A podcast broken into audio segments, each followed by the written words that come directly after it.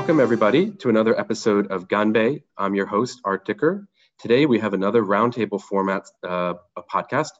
Today, we are talking about FDI in China and in particular kind of the current state of affairs. There's a lot of noise out there about um, whether um, uh, American investment in particular, I think, is stable, um, whether it's, it's still growing in some FDI doing in China these days, and just the total picture of foreign investment in China, as we obviously are in some, some uh, interesting times, both economically and politically around the world. Um, I have three fantastic guests today. Uh, Paul Lin is a brand marketing consultant at Xavier Corporation and chair of marketing, uh, chair of the marketing committee at the American Chamber of Commerce. Welcome, Paul. Thank you. Good to be here. Again, Paul is a repeat guest for, for folks who caught our very first Ganbei episode. Paul was our first guest. We have Nico Bamanyar, senior consultant at Leaf, uh, a French law firm here in China. Welcome, Nico. Thank you, Howard. Happy to be here. Great. And we have Tommy Greb, uh, who is partner at Olivar and Greb Capital Management. Welcome, Tommy. Thank you. It's great to be here too. Yes, all-star panel, and um, I think we can just um, first give you guys each a chance to give a little more of an introduction of yourself. Um, try and keep it short, if maybe to less than a minute if you can, and then we'll jump right into our topic. So start back with you, Paul. If you can just briefly introduce yourself to the audience again. Thank you, Art, and uh, it's great to be back at Ganbei. Um, I was I was the first guest, so I was probably a, a pilot project um, as these things age better over time. But uh, yeah, my name is Paul Lin. I'm a marketing and branding consultant based here in Shanghai.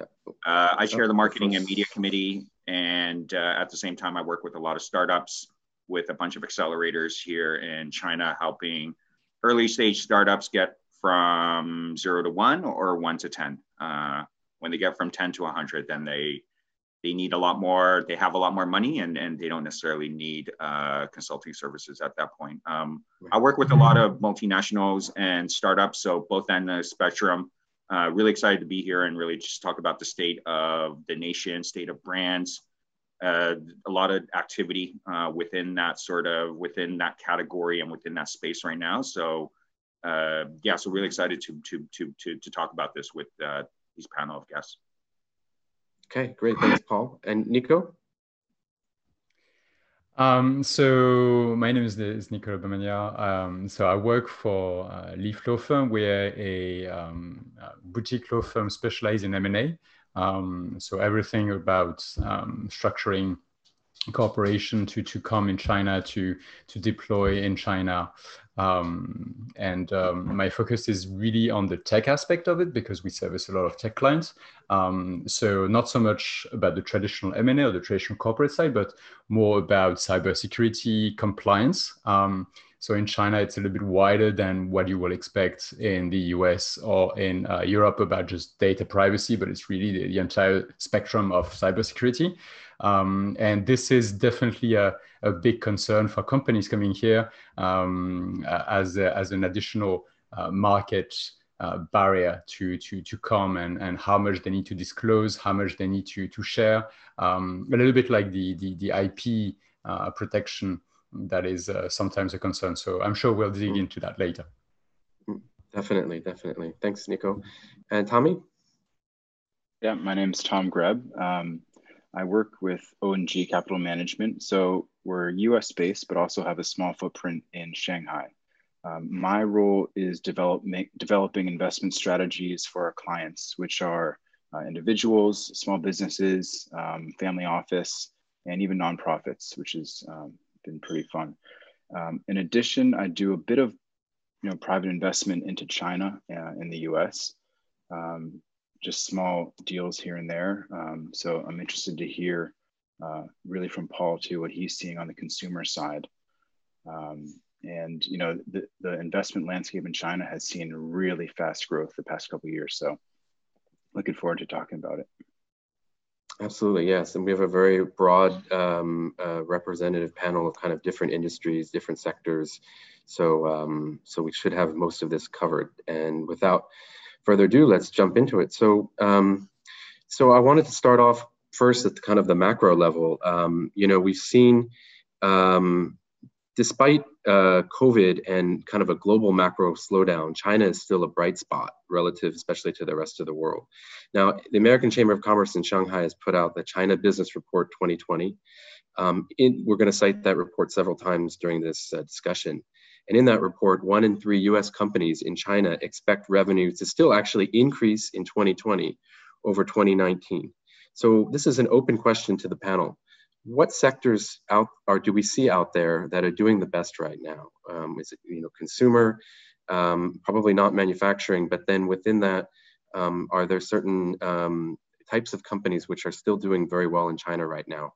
Yeah, why don't why don't I start off? Why don't I start off uh, with that? And, and that's a really good question. Um, you know, China uh, has gone out of COVID, um, you know, based on rigorous testing, based on all the sort of factors from a public health uh, perspective. So there's a level of confidence that you're seeing within just by going outside with the general public uh, around, you know, uh, sort of back to normal, right? So, but I think, you know, a lot of Q2, Q3 uh, earnings reports came out recently, and you're seeing it in specific categories that were very much lockdown specific. Okay, so uh, you're seeing it within certain food categories, right? Mm-hmm. Um, my wife works for one of the biggest uh, potato chip companies globally around the world. Uh, it is a multinational, but here in China, it is pretty much as you know, it, it's Lay's, but it's very much a local brand, right? Um, and they had phenomenal growth over the first half of the year. Okay, so people were locked down, people were, you know, not necessarily adhering to fitness uh, so much, and they wanted certain elements of comfort, right? So the snacking category, low involvement, you know, low cost, we're doing extremely well. Uh, there was a report that came out recently around uh, around uh, brand value for Chinese companies, and entertainment was another one that skyrocketed. And when I talk about entertainment, I'm talking about the big, you know, technology, uh, digital platforms, right? So the Netflix of the world, but China-based, right? iQIYI, uh, Tencent. Um, again, a lot of those companies are doing very well uh, because where people were subscribing, right? People were paying the fees, people were interacting, the increase in, in engagement across screens and the depth and the amount of time they were spending were increasing, right? So those brand, all those, all those companies that are publicly listed did tremendously well, all right? You saw it in categories that, you know, where, you know, some, I'll, I'll bring up some nuances. So beauty actually it would be it's interesting because beauty actually the behavior increased right in the sense that people were stuck at home people were actually more willing to experiment with different brands different types of products because they were at home right so not so categories around you know rejuvenation of skin um, you know mass all those different things that women had again had a, a huge amount of time they were still working from home but they had they could wear masks while they were doing a lot of their conference calls or sitting behind a computer. Again, those are use cases, but those are specific category uh, elements that were increasing over time. And then the other one is, is probably video games. Again, all of these categories are very much work from home, the ability to do it from the comfort, um, which again saw a lot of increases uh, over you know the first half of the year and are probably still increasing uh, as we get to the back half of Mm. Yeah. yeah, it's a good point on the gaming. Esports and live streaming is the not just China but U.S. too, all over the world. Um, yes. So that's Activision, Huya, um, anything digital gaming related is just doing incredible.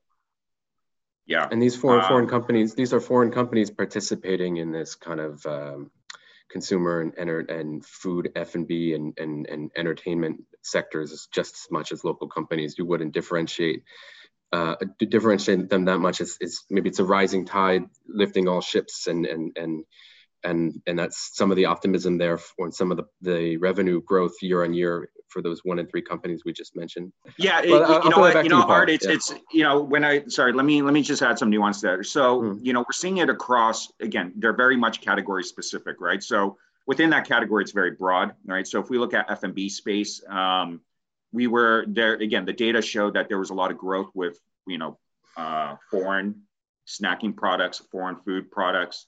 Uh, again, people were at home. They were more. They were open to experimenting and trying new things out because they were within the confines of home. again, the the other part is there's an element around comfort, right? So yeah. there were a lot of traditional sort of nostalgic brands that probably again if you're ta- if you're in a, in a normal world if you're tapping into post 95s they wouldn't necessarily resonate okay but i think they're the ability to have that much free time. The ability to again it's also a generational thing you got to think about right? A lot of you know a lot of households here uh, especially in china they have three generations of families within a single household right? So the ability to sort of buy products that that that or consume products that were specific for that age category sort of filtered out uh, throughout the entire household um, that you're seeing, right? So, uh, so you know, within, so I think that is, you know, within the nuance of let's say F and B and food products, gaming is very much localized, right? Entertainment mm-hmm. is, is, obviously very much localized. Beauty is is and and, and a lot of the cosmetics that we're uh, industry that we're seeing, you know, again with all the tactics uh, that Tom brought around around live streaming and and all that stuff. Again, where we were seeing a lot of that because people had time to to to do it. Okay, so yeah. yes, we're getting out of COVID. We're getting into the new normal. People are going out. There's you know uh, that is starting to happen, but I think there's still an element of of of, of you know of Q1 Q2 that is that is still a the population here in this market. Yeah, it's an it's an interesting interesting question is whether whether you know because obviously COVID and Q1 and Q2 skewed skewed things mostly probably to the negative, but there were certainly some sectors which that we just talked about, which skewed them to the positive because people were staying at home and whatnot. And it's interesting if you could just look at maybe Q3, which where things have now finally kind of gotten back to normal, and you wonder, you know, I mean, literally, I mean, there are some, as obviously people have heard by now, there's some restrictions, people uh, maybe not doing exactly going back to what life was like before, but otherwise mostly back to normal here. And I wonder if if that just means all consumer trends before um, before COVID are, are kind of back online and where they where they were going and and kind of six percent growth is, is back and and everything and and um, it, it's it's it is so hard to read the data because you you wouldn't know if those one out of three companies um, yeah disproportionately benefited from from Q1 and Q2 ironically from the uh, from COVID. So it's a good point. We won't, we don't really know for sure, but it seems like things are back to normal. And so those companies which were already doing well in 2019 are still doing well in 2020 without much change. Yeah, I'll, I'll, I'll actually add just a, a little bit insight into another category. So now, again, because we're going back to normal, you know, the hottest category that I've heard, and I've heard it from a, a, few people within my circle of friends who have actually ended up buying, let's say, electric scooters so Xiaoniu, mm-hmm. right, or bicycles um, have increased, right? So I went to I went with a friend to a Xiaoniu store because uh, he wanted to buy uh, an electric scooter, and the guy at the store saying, you know, we've had the best, pretty much the best quarter, the best you know year ever, right, in a category. And again, it's very much it's always been around, but now with the new normal, people, you know, the hesitation around being in a metro station, the, just the hesitation about being around infra, you know, transportation hubs where there's so many people. Um, and when you buy a bike, you, you know, it's a, it's a big investment, right? It's about 4,000, 5,000 uh, RMB. And then you buy the bike and then you end up using it. And then if you start end up using it, you're not going to, you know, even if there was no COVID around, you know, that sort of change of behavior will then filter on down, right?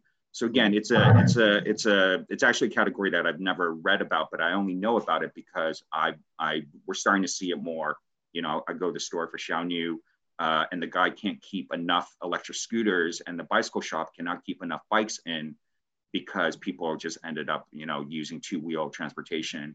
Uh, you know, Mobike and sort of the shared economy with bicycles are there, but again, people don't necessarily, you know, you got to, you know, use the handles, you got to wipe it down, all those sort of elements that are still with us from a legacy perspective you know about being clean, clean and all that it's still with us but again people are, are, are purchasing these things um, and that's not going to go back to, you know, people aren't necessarily going to go back to public transportation or, or, or, or driving, right? Yeah.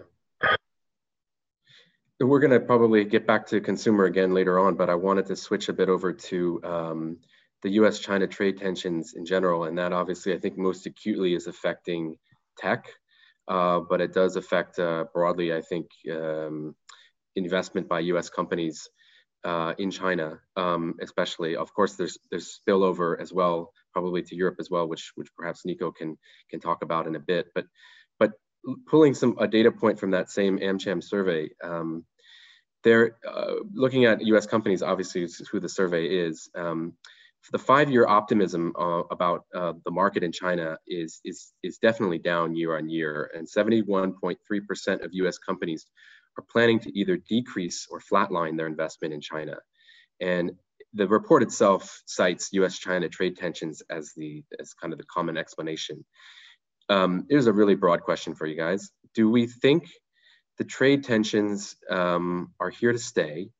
And if so, is that going to still kind of uh, affect tech the most? Is, is tech the, the biggest victim here? Because we, a lot of people call this a trade war, but really it seems to be morphing into a technology war. Nico, you probably could, you, you have tech clients, and so I don't, yeah. you may not see this as much directly as I do, but be interesting to hear which, what you've been seeing on the ground. Well, we've talked uh, we've talked about this um, in a previous episode, and and there was a lot of uh, of tension between U.S. and China. Um, U.S. specifically targeting some uh, some Chinese companies, so Huawei and and TikTok, um, where China was responding with very uh, broad. Uh, policies, not, not specifically targeting uh, the US, but any foreign companies. And what happened is essentially you get a lot of US company, of course, um, uh, that was targeted by those, those policies in China, uh, but also any foreign company really the, were now being uh, collateral damages. So uh, potentially you have you have a, a European company um, now under the, the scrutiny of um, of Chinese government uh, regarding uh, regarding tech. And what I see is, and maybe this explains the decrease in investment from from uh, companies, uh, foreign companies coming to China is either you have um, uh, companies coming here to target the Chinese market and they're going to invest, they're going to um, develop their product, they're going to do R&D and they're going to um, uh, generally just tap into the Chinese market. And you have companies investing here um, to tap into maybe um, lower costs labor force um, uh, especially for R&D. Uh, but this R&D will benefit the rest of the global operations. And I think that this part now is almost completely frozen simply because as a foreign company, um, if you inject money in China uh, for R&D that should benefit the rest of the world, then you might actually lose that money because the tech will be stuck, because the tech will need to be reviewed um, by the government, um, will need to be approved to be exported. Um, and when I say the product of tech R&D, it's very broad. It doesn't have to be um, a physical product, doesn't have to be a patent. It can just be a service. So literally, if you have people working, um, uh, let's say in the US, in Europe, and in China, part of the the tech will be actually subject to uh, to the review. So suddenly you have um, you have a, a, big part of the the foreign companies that now consider um, China as a um, um, a market that you should go in only if you want to uh, do business in China. And essentially, people are discovering the in China for China and it's uh, i mean i'm sure that uh, that paul sees this with uh, with uh, big companies arriving here and, and, now just being a domestic company is it's uh, uh, everything that you do abroad doesn't really make sense um, in china you need to to localize a lot of stuff and everything that you invest um, will stay here. So everything that you put in the China pot will stay in the China pot. you, of course, as a foreign company, hope that it will generate revenues um, but essentially, the uh, the the the kickback, so the tech kickback, the uh, the um, the benefit that you will get from your operation in China um, are not necessarily going to um, benefit the rest of your of your global operation. And, and I think that this is the the big um, the big issue that we have with this uh, with this U.S. China um, trade war slash tech war. It's a proper tech war um, is that you need to understand as a, as a foreign company uh, that everything you put in China potentially will be stuck in China. There's a lot of there's a lot of onions uh, layers of that onion to peel potentially. Um, the, you know, one thing um, I still, my sense is that uh, you're, you're right, Nico, that there is definitely a heightened risk for multinational companies to, to have more, to keep a high level of their R&D here for, for fear of not being able to kind of take the work product out of China and use it globally as they have always done because China is, for example, China has a, a tremendous pool of engineers um, and very um, productive and, and, and, a, and a big market to be in in the first place for, for, for developing talent. Um, I obviously the U.S. has very stringent like export controls, not just at the top level kind of licensing requirements, but for it can getting down into individuals, right? So in, in individual engineers, depending on their nationality, have to go through certain kinds of, you know, have to be screened off from from certain access and so forth. You know, I'm familiar with that from from spending years in the semiconductor industry, and I always thought that that was quite a, a U.S. kind of centric, U.S. kind of I don't want to say quite paranoia, but a U.S. kind of um, heightened regulatory scheme. Do we really see China moving in that direction too, or is that still just kind of threatening to say, well, you know, if you're going to be doing this uh, in the U.S., then we're going to be doing this in China. We're going to all of, like you said, all of the all of your your R&D, your um, results, which are, which are in certain industries, may have to be reviewed before being exported, or is that still kind of um, is China still in the phase where they're still welcoming foreign investment in R&D and and would be wary to for that for that perception to be out there too much for multinational companies? Uh, China will always welcome foreign investment, um, especially in the form of IP. Um, mm-hmm. So it doesn't have to be money. Um, China has no money problem. Uh, this, is not even the, yeah, the question.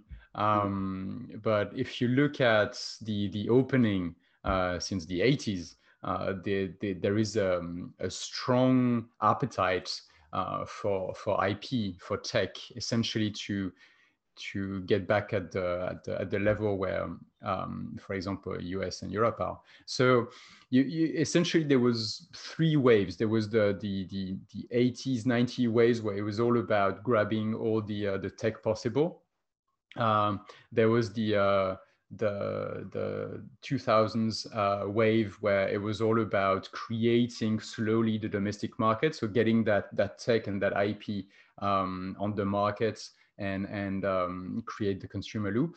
And and now we've seen um, since about you know, 10 years um, the the opposite uh, trend where it's more about China going global, uh, but still feeding um, IP. So either uh, you get external uh, feeds of, of IP and you can consider that as a foreign investment, um, or you get domestic champion being uh, being built here. Um, so China is, is very aware that um, they, they, they, don't have the capability yet um, to, to be a, um, really innovation uh, leader. Um, and um, they are at a level now um, where they are innovation champion, I would say. Uh, we see a lot of uh, Chinese company pushing. Xiaomi is, uh, is uh, doing some remarkable progress. we have a lot of of big Chinese company here really pushing on innovation. Um, but it's going to take about 30 years to reach a level where China is uh, really going to be uh, a, a, leader. And when I say 30 years, this is not my analysis. This is actually the policy. Uh, if you look at the policies for 2006 about um, pushing uh, forward uh, China on innovation, the goal was for China to become a champion by 2020 this is now. So they're on target. Um, so everything that you see happening now about slowly locking some um, some tech uh, in China, uh, so really absorbing, digesting. This is all part of uh, a plan, and and some people tend to forget this, especially in the in Western, um, you know, uh, political systems where it's very easy every four or five years to have a complete different direction. Uh, in China, you always have a, a, long game in mind, and and this long game regarding innovation is. Uh, is, is very much uh, on point at the moment. So 2020, China is a innovation champion and 2050 um, a leader. Yeah, Yeah, no, absolutely. I, I think I think China, as you said, kind of still is is is a in a lot of technologies is a generation behind. And, and again, semiconductor industry, which is has sort of become the front line of this technology war lately is it's it's definitely a generation behind and it's not something that you can just as you said china has a lot of money but you can't just kind of drop money from the sky and and suddenly build a a, um, a, a, better chip um, a world a world um, uh, global leading chip. And one of the things why i think that china is probably going to hesitate to completely reciprocate on some of the export control restrictions is one, it's it's it's cutting off your nose to spite your face a bit, where um, you're already being restricted so heavily by the U.S., um, which is dominant in this industry. Um, you would want as much foreign talent and as much foreign investment still to stay here as possible. I mean, for example, anecdotally, they're bringing lots of engineers over from Taiwan, which is also an, a great hub of the semiconductor industry with very big pay packages to recruit these folks to come over and work here. Um, and it's just, they have every incentive in the world to be open still to foreign talent and foreign investment in the tech space. So my, my take is that at least in some sectors, still a lot of noise just to be like, well, we can be tough too. But um, I think that they would be wary to scare off um, foreign investment in, in technology areas too much.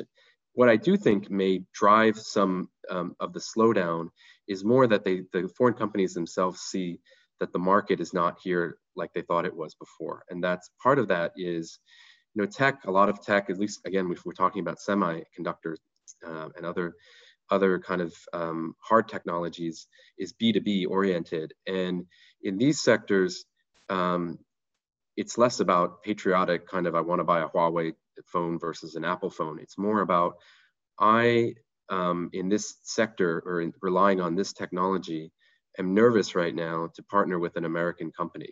And I don't know, Europe, Europe may be less so, but, but to a certain extent, European technology companies are also indirectly using American technology against semiconductor. It's a perfect example. And I see a lot of anecdotal conversations with people here on the ground that um, working at multinational companies and Chinese companies working with multinational companies, that there is definitely unfortunately, a reluctance because it's not so much that they're being restricted by like Huawei is right now, but it's the fear that the next round of sanctions or the next round of restrictions is going to scoop up a wider scope of American companies that will not be allowed to, to partner with Chinese companies. And suddenly you're in the middle of designing a product, designing a chip, and you, your access is cut off. And, so, and that's obviously can be, it's obviously catastrophic to a design cycle. So um, that's not super happy stuff. So what I want to do is switch to Tom because I think Tom is going to tell us a little bit more about some happy stuff that's going on um, in, in the sense of sectors that are opening up in for foreign investment um, in China. And I think finance is one of those sectors. And so, Tom, if you could uh, uh, walk our walk us and our audience a little bit through that and how you see uh, your business benefiting potentially and the whole industry benefiting from the opening up in the finance sector. Sure. So, yeah, this has been since 2000, I think 2002 when QFII was first set up in 2006 when QDII was first set up. This has been in talks for a long time. In classic China, they test the waters, you know, they, they slowly open up, but it does seem like this year is a major tipping point. The past two or three years, actually, we've had uh, new exchanges. So that the star market, which is pretty much the NASDAQ, just got set up. Um, we have new laws about how you value your investments. So it's no longer just um, like an opaque type of valuation. You have to mark to market every day. And it's a good, it's definitely better for transparency, especially with, with these fixed products that there's trillions of dollars in and, and they say it's guaranteed. Um, now they re removed the guarantee. So everything is really opening up in a really positive way. Um, most recently, of course, we have foreign players are now being allowed in. Um, they said they were going to do it for a while, but now this year it's actually happening. So Vanguard has a robo advisor with with Ant Group.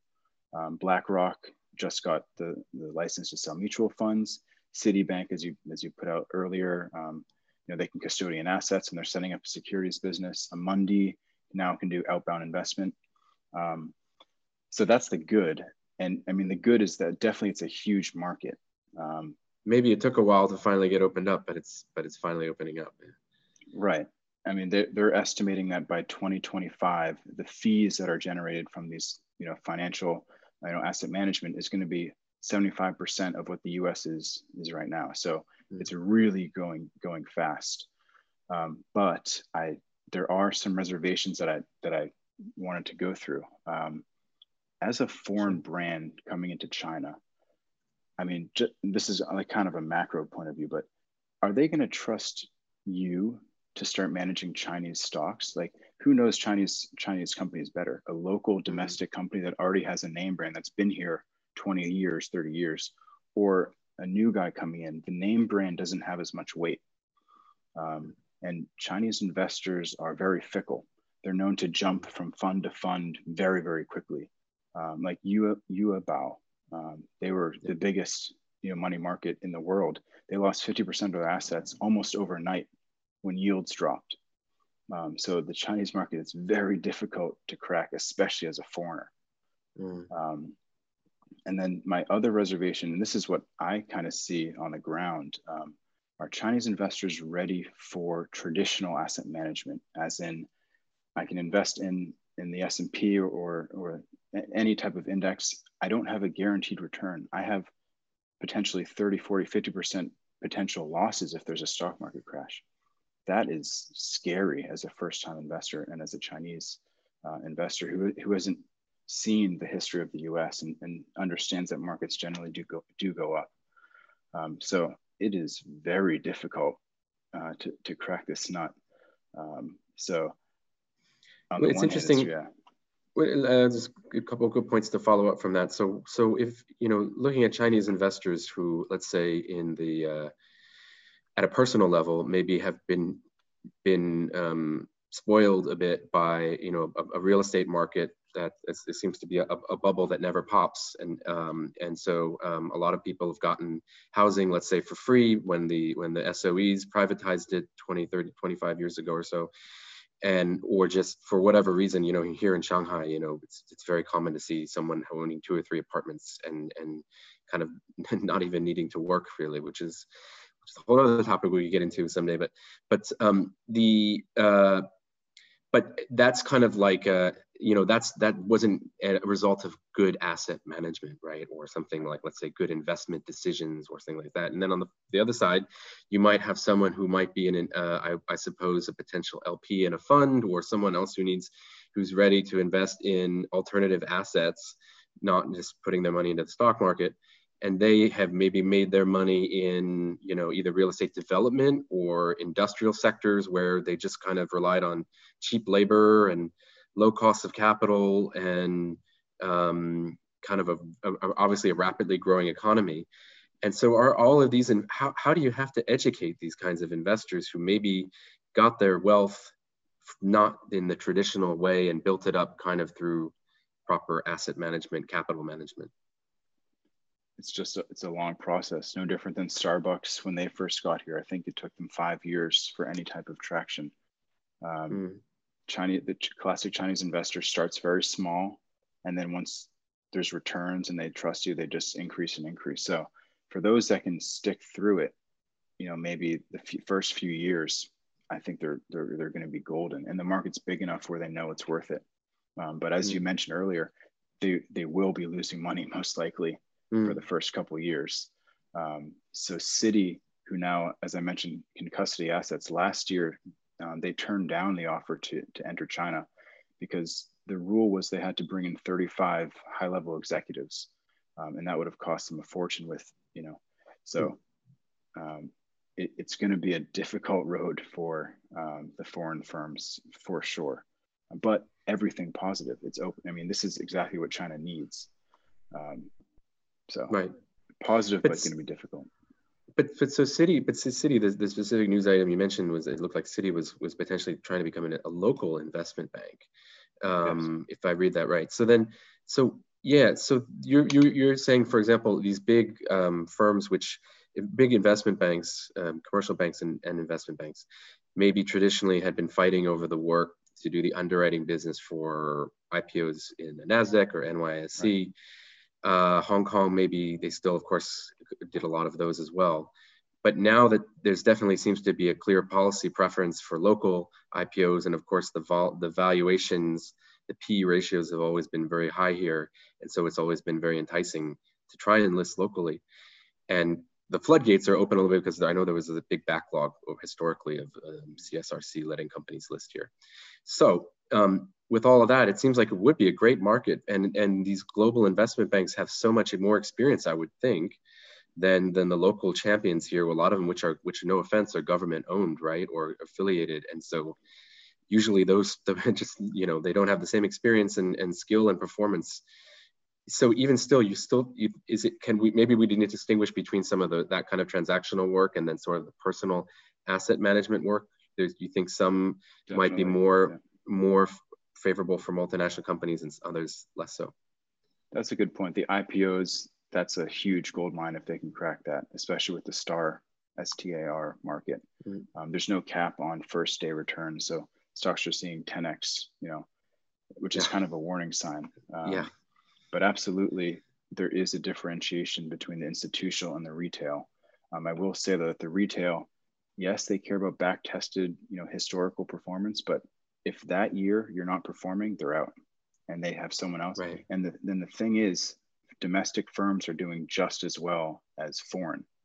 Um, I think mm. domestic is doing like nine something percent, and foreign firms have done 10 or 11 um, annualized. So it's just almost just as good. So um, it should be should be interesting. Just a quick note on on Nico's point about um, whether China wants you know new investment. I think absolutely, and for the financial world, I think it's centered around risk management.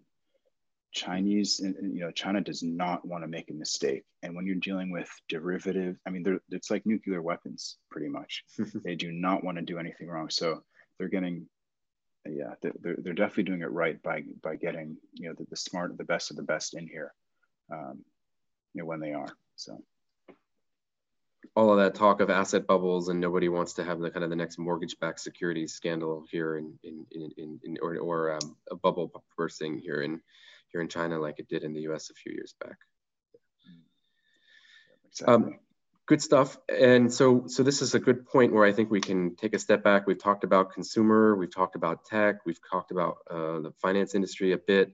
Um, we haven't talked about manufacturing, but that I think we've covered for certainly on Ganbei we have, and I think a lot of people know that story about uh, manufacturing companies leaving, um, either of course because costs have gone up, but also because um, maybe some diversification of after COVID was a bit of a, a shock on the supply chain side where American companies and foreign companies in general, multinational companies, realized maybe they had too much of their manufacturing in China, and, and even just a two-month interruption could be could be devastating and, and, and it's too risky to do that. So I think we, we can, that would be a whole nother area for us to cover and have covered before on this podcast. But so manufacturing, tech, consumer, and finance, do we see, um, do we see a general trend towards more or less market access by by the by the Chinese government. So so the short history, of course, is China joined the WTO in I believe 2002, um, and that led and they made a lot of promises, and some of those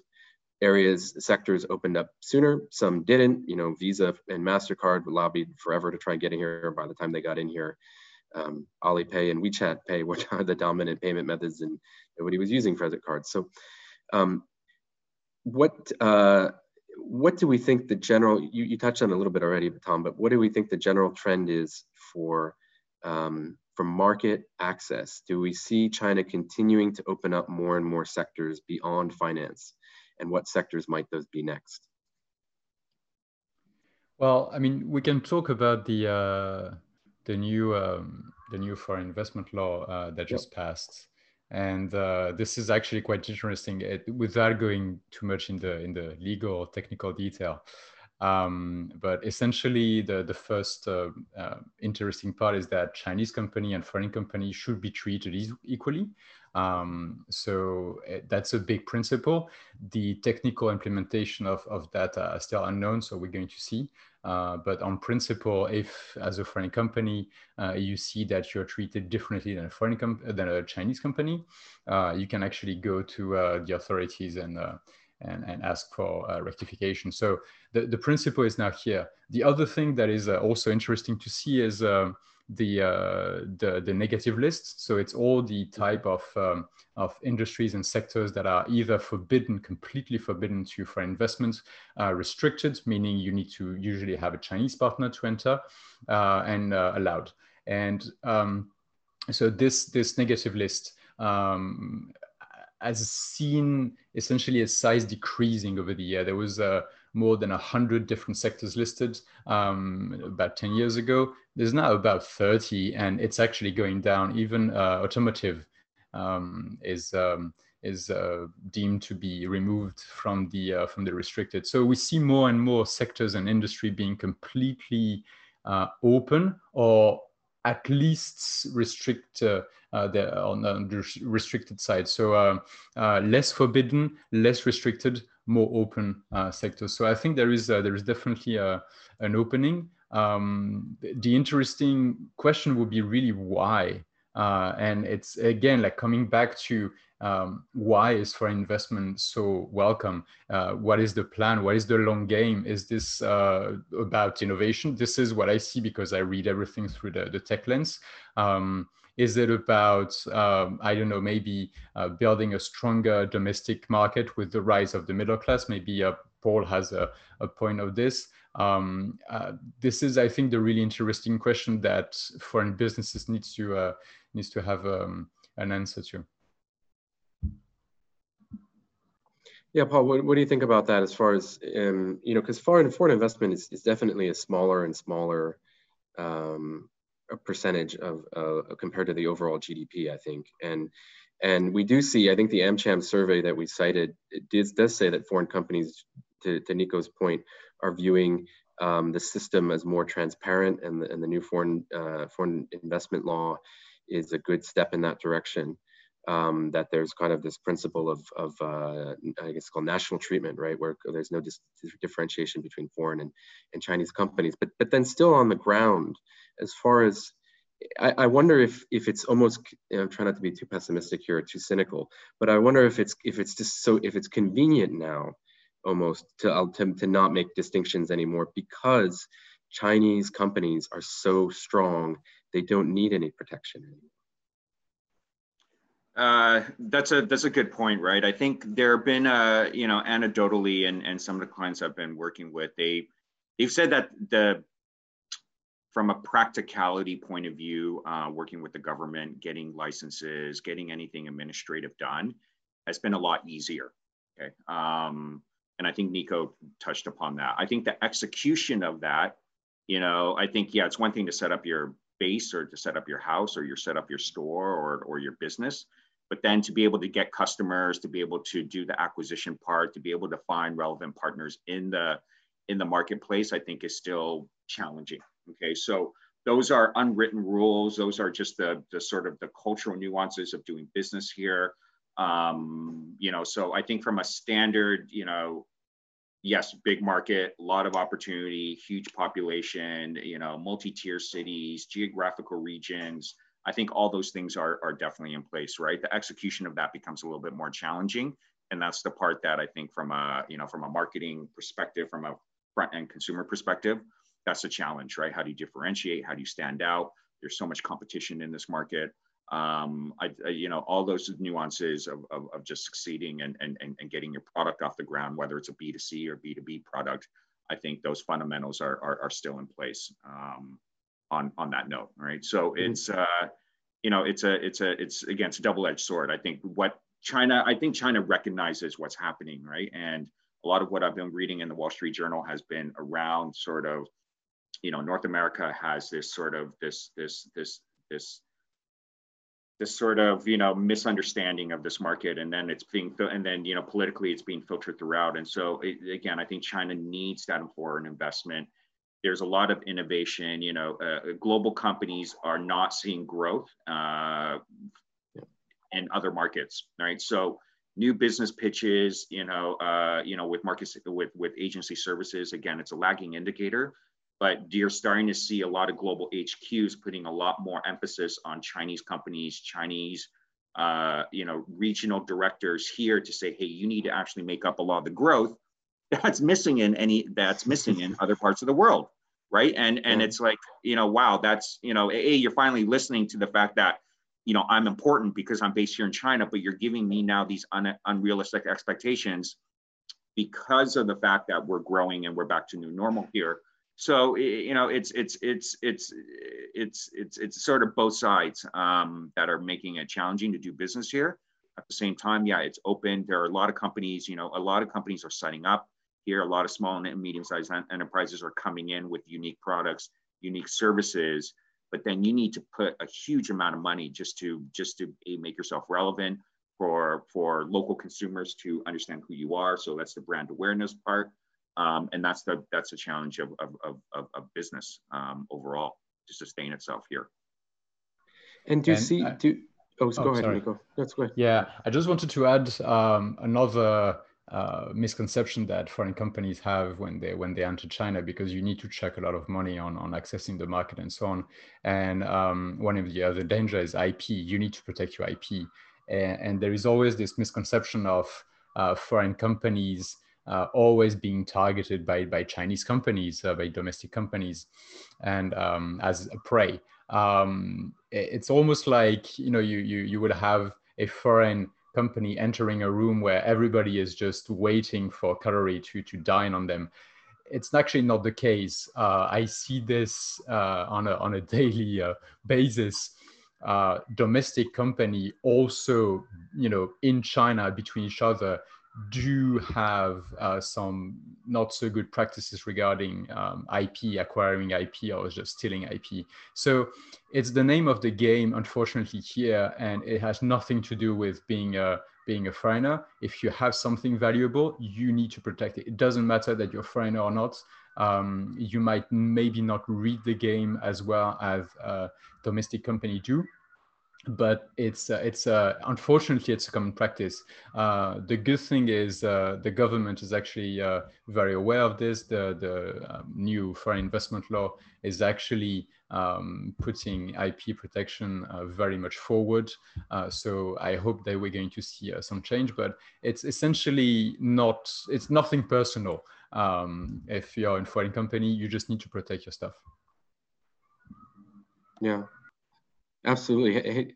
And Tom, speaking of IP, so um, your, you know, a, a, lot of the IP I imagine in your in your industry, broad, of course, broadly speaking, is is know-how and and kind of um, methodologies and and that forth. Are you concerned at all as a, you know, it's you as a, broadly speaking as a representative of the finance industry? Uh, are, is there any concern that um, you are you are bringing in some kind of knowledge or experience or practice that is going to make your your competitors stronger? And uh, you know because that was always traditionally the, the fear of, of other industries right? You have tech or, or consumer or manufacturing that i'm if i have to partner with or i have to dive in deep in this market and kind of show how i do things that then eventually just making my my competitors stronger. Is there any any thinking about that in the finance industry that's interesting question. Um, it's hard for me to say there's anything I can do to make Vanguard stronger. Or you know, they're they're gonna crush true, us. You know, true, no matter true. what. Um, yeah. But in other, so not this isn't my um, sector, but in trading strategies, that's where a lot of IP comes into play for finance. Yeah. So these are like algorithms that can buy and sell really quickly. And you bring that into China, the, the day you bring it in, in some cases, even your brokerage is monitoring what you're doing and they're trying mm-hmm. to develop your back test, uh, like, uh, like develop your strategy based on what you're doing. So th- I, I agree with you, Nico, that it doesn't matter who you are. If it's of value, it's going to be, you know, it's going to be, they're going to try and, and do it themselves, which is the only way to really develop when you're at this stage. So I, I think it's, and I liked your question, like what, why are they opening up? I think it must be because they know that they'll develop better um, if they have new talent in here. They're just not going to make the same mistake as they had for the past, you know, thousands of years when foreign, you know, you know, foreign entities come in and just, you know, do some bad stuff. So I think they're doing it really well. It's it's cutthroat, but yeah, I mm. think it's a pretty positive outlook. Yeah, it's a blue ocean of, of perhaps, and so you, you're probably less concerned about um, you know losing your your your algorithm or methodology if it still is just so much upside that can be tempting here.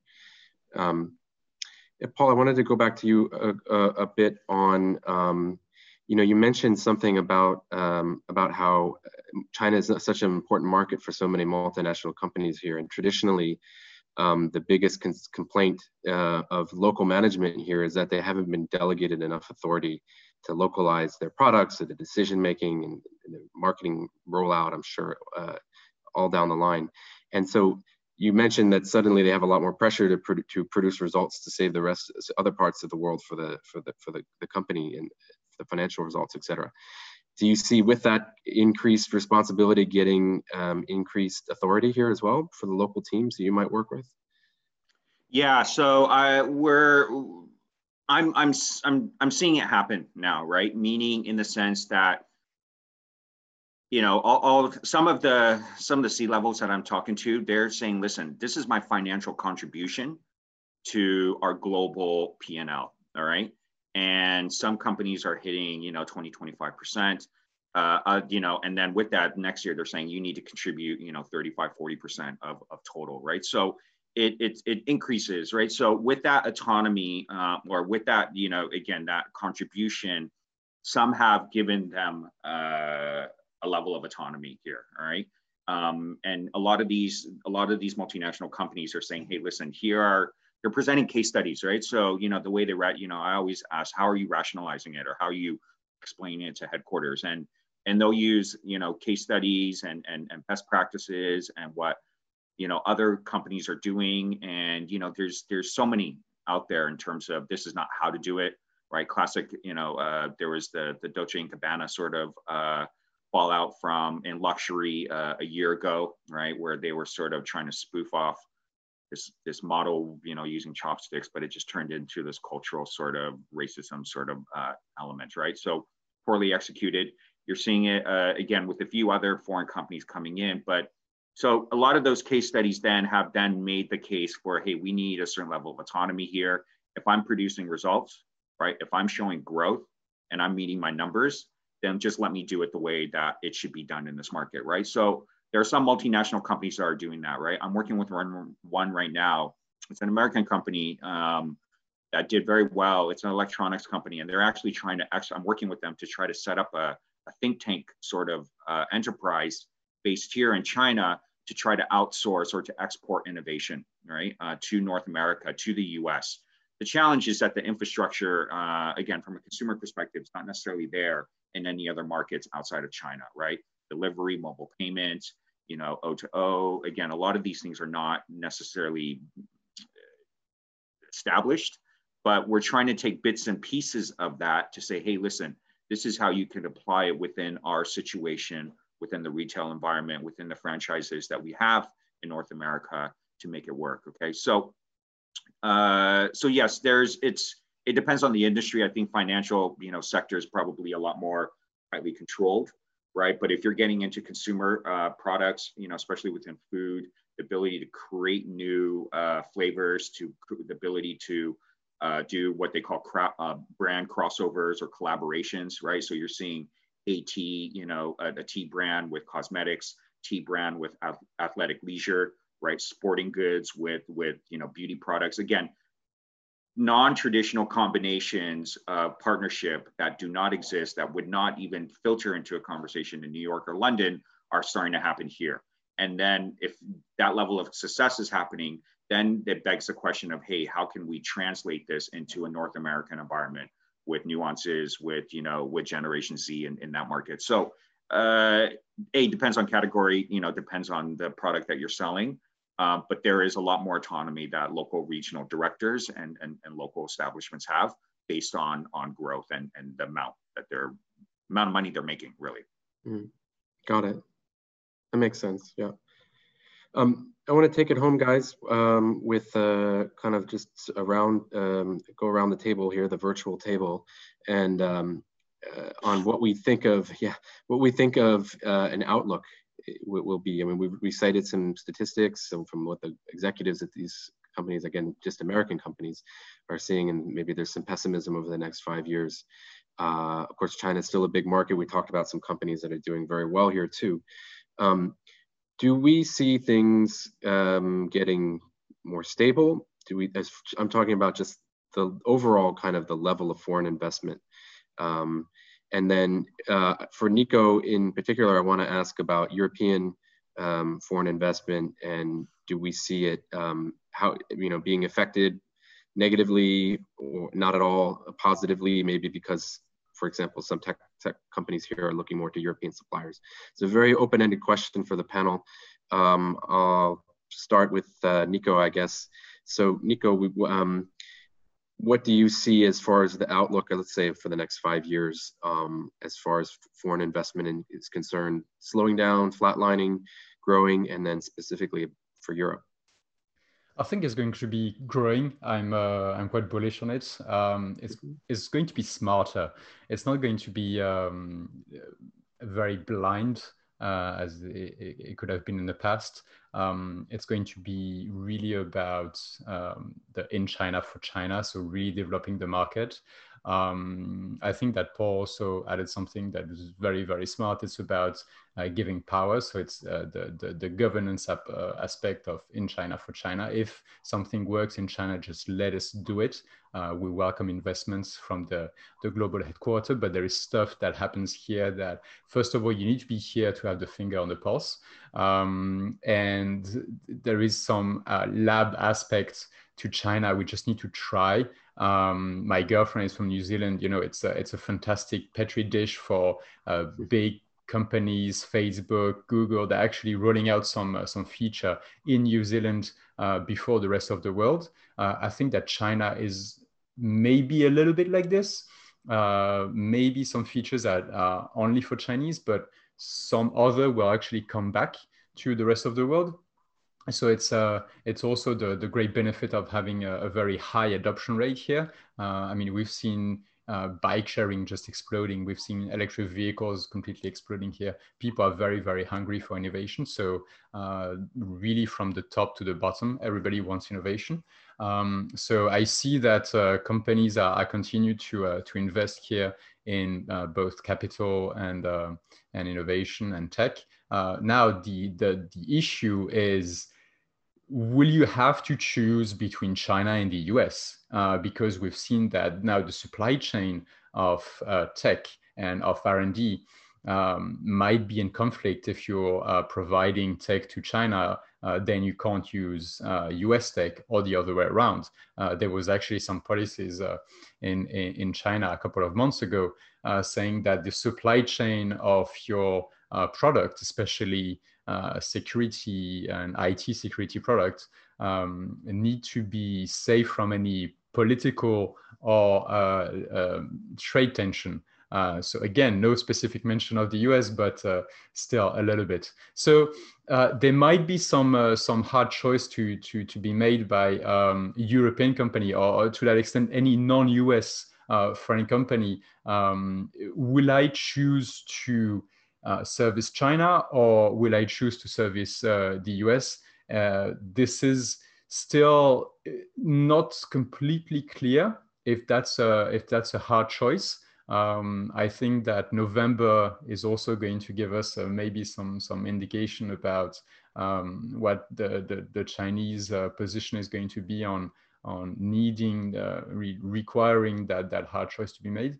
Um, but I think that uh, companies, especially union companies, uh, should really look at establishing uh, Chinese operation um, only for China. And um, as either a spin-off uh, and completely um, you know, doing a spin-off of the operation in China that is just going to service China and that's all, and nothing is going to come back, or targets the entire global operation towards China and, and forget about the US, which is a hard choice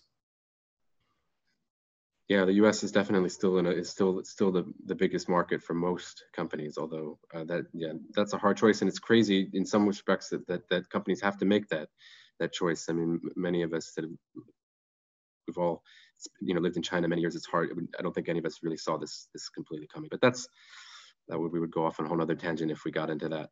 Um, Tom, uh, what's your what's your take on the outlook uh, for foreign investment over the next five years or so?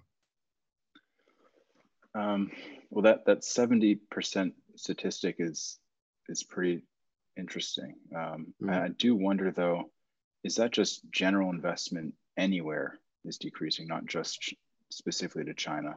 Mm. That's that's that's a good point. point. I mean, companies here. I mean, I, so I've been in the U.S. since uh, March or so. They're really hurting badly, like really bad. Stimulus has run out.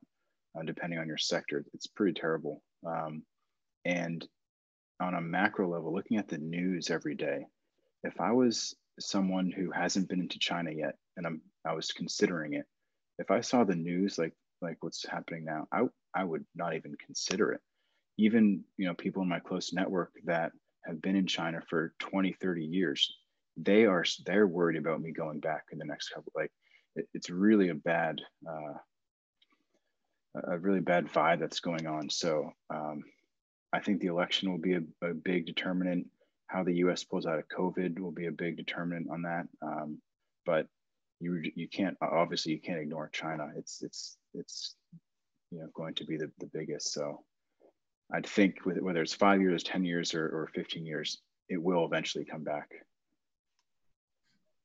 Yeah, no, that's a good point. It, it, it, first about about whether whether it's just a global phenomenon about um, just a general pessimism about um, putting in new investment and there's so many unknowns and when there's unknowns companies tend to just, to just kind of sit on their hands and not make investment decisions. So there could be some of that for sure.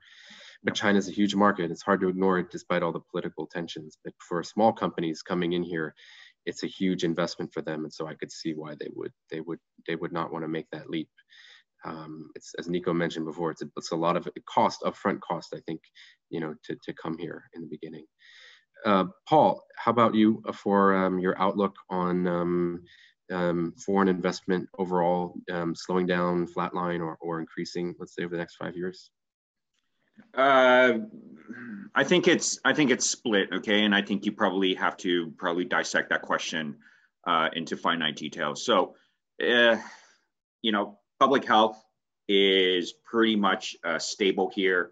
The people trust it. Um, it is and with that will dictate the way that consumers you know interact the way consumers behave the market conditions just based on that sort of element in and of itself i believe that foreign investment will probably continue again i'm not at a macro level where i'm looking at financial or or manufacturing um, i think manufacturing from a probably a high end you know uh, perspective in terms of the type of products they're making will probably still stay in this market okay? Uh, what I'm reading in terms of outsourcing is probably, or, or moving, shifting is probably low end uh, type of uh, commodities and products being made, not sort of, you know, I've, I've, I've, I've worked with, there's one person I was talking to and he said, listen, the type of furniture that I could get from manufacturers in this market is just of a better quality anywhere else around the world at a price point that I cannot beat. All right. And even if they increase, you know, if the prices increase by 15, 20%, it's still I would still, you know, double down on this market just based on the quality um, uh, that is being made here. Okay, so uh, I, I think, I think if anything, I'm hopeful. I think China, because of the fact that they've been able to stabilize it from stabilize the condition from a public health uh, perspective, that has then allowed it to accelerate every other aspect of business uh, economically that the rest of the world is just trying to wrestle with because they have not gotten public health down. All right, so uh, and then based and, and then the other layer, what I spoke to earlier is around uh, globally, you know, these a lot of these multinationals, a lot of these FMCG brands, even automotive, you're seeing it. They're not picking up. You know, people aren't buying, right? It's, it's just not picking up. So they're relying on China more. Um, and then, you know, again, it's a cliche to say China's a big market, and and it's you know true because it dictates a lot of businesses and the decisions that they make especially at a regional level, uh, market in market level, regional level, and then globally, right? So I'm optimistic. Uh, I, I, think it, will increase again. You're seeing, uh, you know, other, you know, pharma is a is a is or, or sort of pharma is a category that will increase here in this market, right? You're seeing the trend lines of, of people just getting older. So, you know, that is, and, and I'm seeing a lot of, uh, I'm, I'm, I'm talking to a lot of people where they're saying, you know, insurance companies, life insurance, a lot of these policy companies coming in and they're, they have the ability to, you know, again, it's untapped because it's still immature, right? Tom could probably give a little bit more nuance, but again, these are things I'm seeing um, that are happening. Uh, so I'm, I'm optimistic and I think it, there will be more investment here, depending on the category. Um, again, there's no intellectual property with food per, se, right? Flavors are flavors and, and, and, and, and what you see uh, at the store in terms of our restaurants. Um, but that will start, that will continue to increase because it's just a lot of mouths to feed uh, here in China. Makes sense. Yeah. This, this, this, it sounds like overall we are, we are cautiously optimistic. Is that fair to say? We are, we, we, we all have our kind of our, our livelihood here. I'm, I'm Tom, we're waiting for you to come back um, when you when you can. But um, but we all we all have uh, you know a lot of invested here. We've all been here many many years, and um, we just think I'm sure it's hard to ignore. It is a cliche to how big the market is and how, how well even foreign companies have done here, despite some of the maybe the disadvantages, protectionism, and local companies getting better and better. Still, right now, it's such a bright spot. Um, well, that's about I think all we have time for today, guys. I really appreciate it. Fantastic panel. Uh, Tom, thanks for staying up late on the East Coast for us. Uh, but I know these days you're, this is actually right on schedule for you, uh, albeit it's Sunday at your time. Um, uh, I wanted to give you guys one more chance to to anything you guys, um, if anyone listening to the podcast wants to reach out to you guys, um, what's the best way to contact you? Um, LinkedIn or um, any any preferred way for Twitter or any any any handle you guys want to uh, give out here on on the uh, on the podcast airwaves? LinkedIn. Yeah. LinkedIn. Okay. Yeah, LinkedIn for me is probably the best way, and then from there we could connect personally, either through WeChat or any other platform, Twitter, Instagram, but LinkedIn. Yeah. Same here. Cool. Yeah, LinkedIn. Awesome. All right. Thanks, guys, so much. This was fun. I hope our audience uh, finds as much fun as we did. Um, you're all old friends of mine, so it's good to uh, it's good to catch up here. And uh, and that's a wrap. And um, thanks everybody for listening to another episode of Ganbei and over and out.